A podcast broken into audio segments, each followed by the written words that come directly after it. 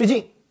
啊，我们国家的好多城市房地产政策都做了微调，相信你也发现了啊。最近有个大城市啊，郑州啊，出了房地产可以说是放松的十九条，其实呢都是变相的这个促进房子的销售，